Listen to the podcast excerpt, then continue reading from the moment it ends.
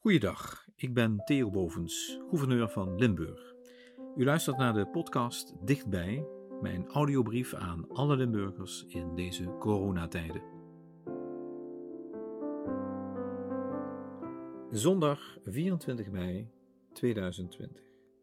De jeugd heeft... Mark Rutte nodigde afgelopen week jongeren uit om met ideeën, suggesties en liefst opbouwende kritiek te komen voor een beetje leefbare coronasamenleving. En ik vond dat geen slecht idee. Laat de jeugd maar mee nadenken over de toekomst. Een toekomst die voor hen wel een paar jaartjes langer duurt dan voor wie ouder is, toch? Bovendien, frisse geesten, frisse gedachten. En het is niet nieuw dat jongeren zo bepalend kunnen zijn voor de toekomst. Vandaag op Memorial Day was ik nog daar waar het ultieme bewijs ligt, op dat indrukwekkende militaire kerkhof in Margraten. Veel van die 10.000 bevrijders die daarvoor altijd bij ons zijn gebleven, zijn 18, 19, 20 jaar oud, meestal niet ouder dan 30.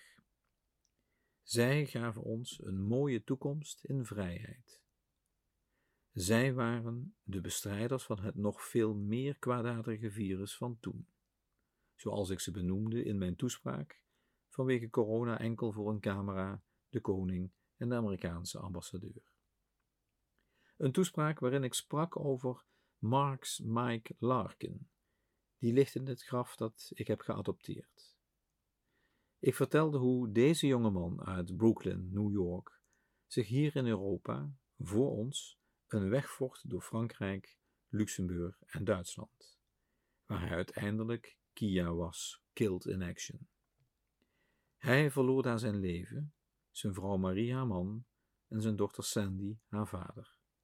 Sandy, die ik nu beter ken dan haar vader ooit gegund was. Maar ik had bijvoorbeeld ook willen vertellen over Wilma Dolly Vincent, een van die 4 vrouwen die voor altijd bij ons bleef. Dolly was een jonge, kleine, tengere flight nurse die meevliegt met militaire vluchten om gewonde soldaten op te halen van het front in Duitsland. Eigenlijk zat haar tour of duty erop, maar ze stapt nog 1 keer op zo'n vlucht, vrijwillig, in plaats van een verkouden collega. En in plaats van die collega sterft zij in die crash. Het is dan 14 april 1945, 3 weken voordat de vrede wordt getekend en 3 maanden nadat ze met de liefde van haar leven is getrouwd. Zonder Mike, Dolly en al die anderen had onze toekomst er heel anders uitgezien.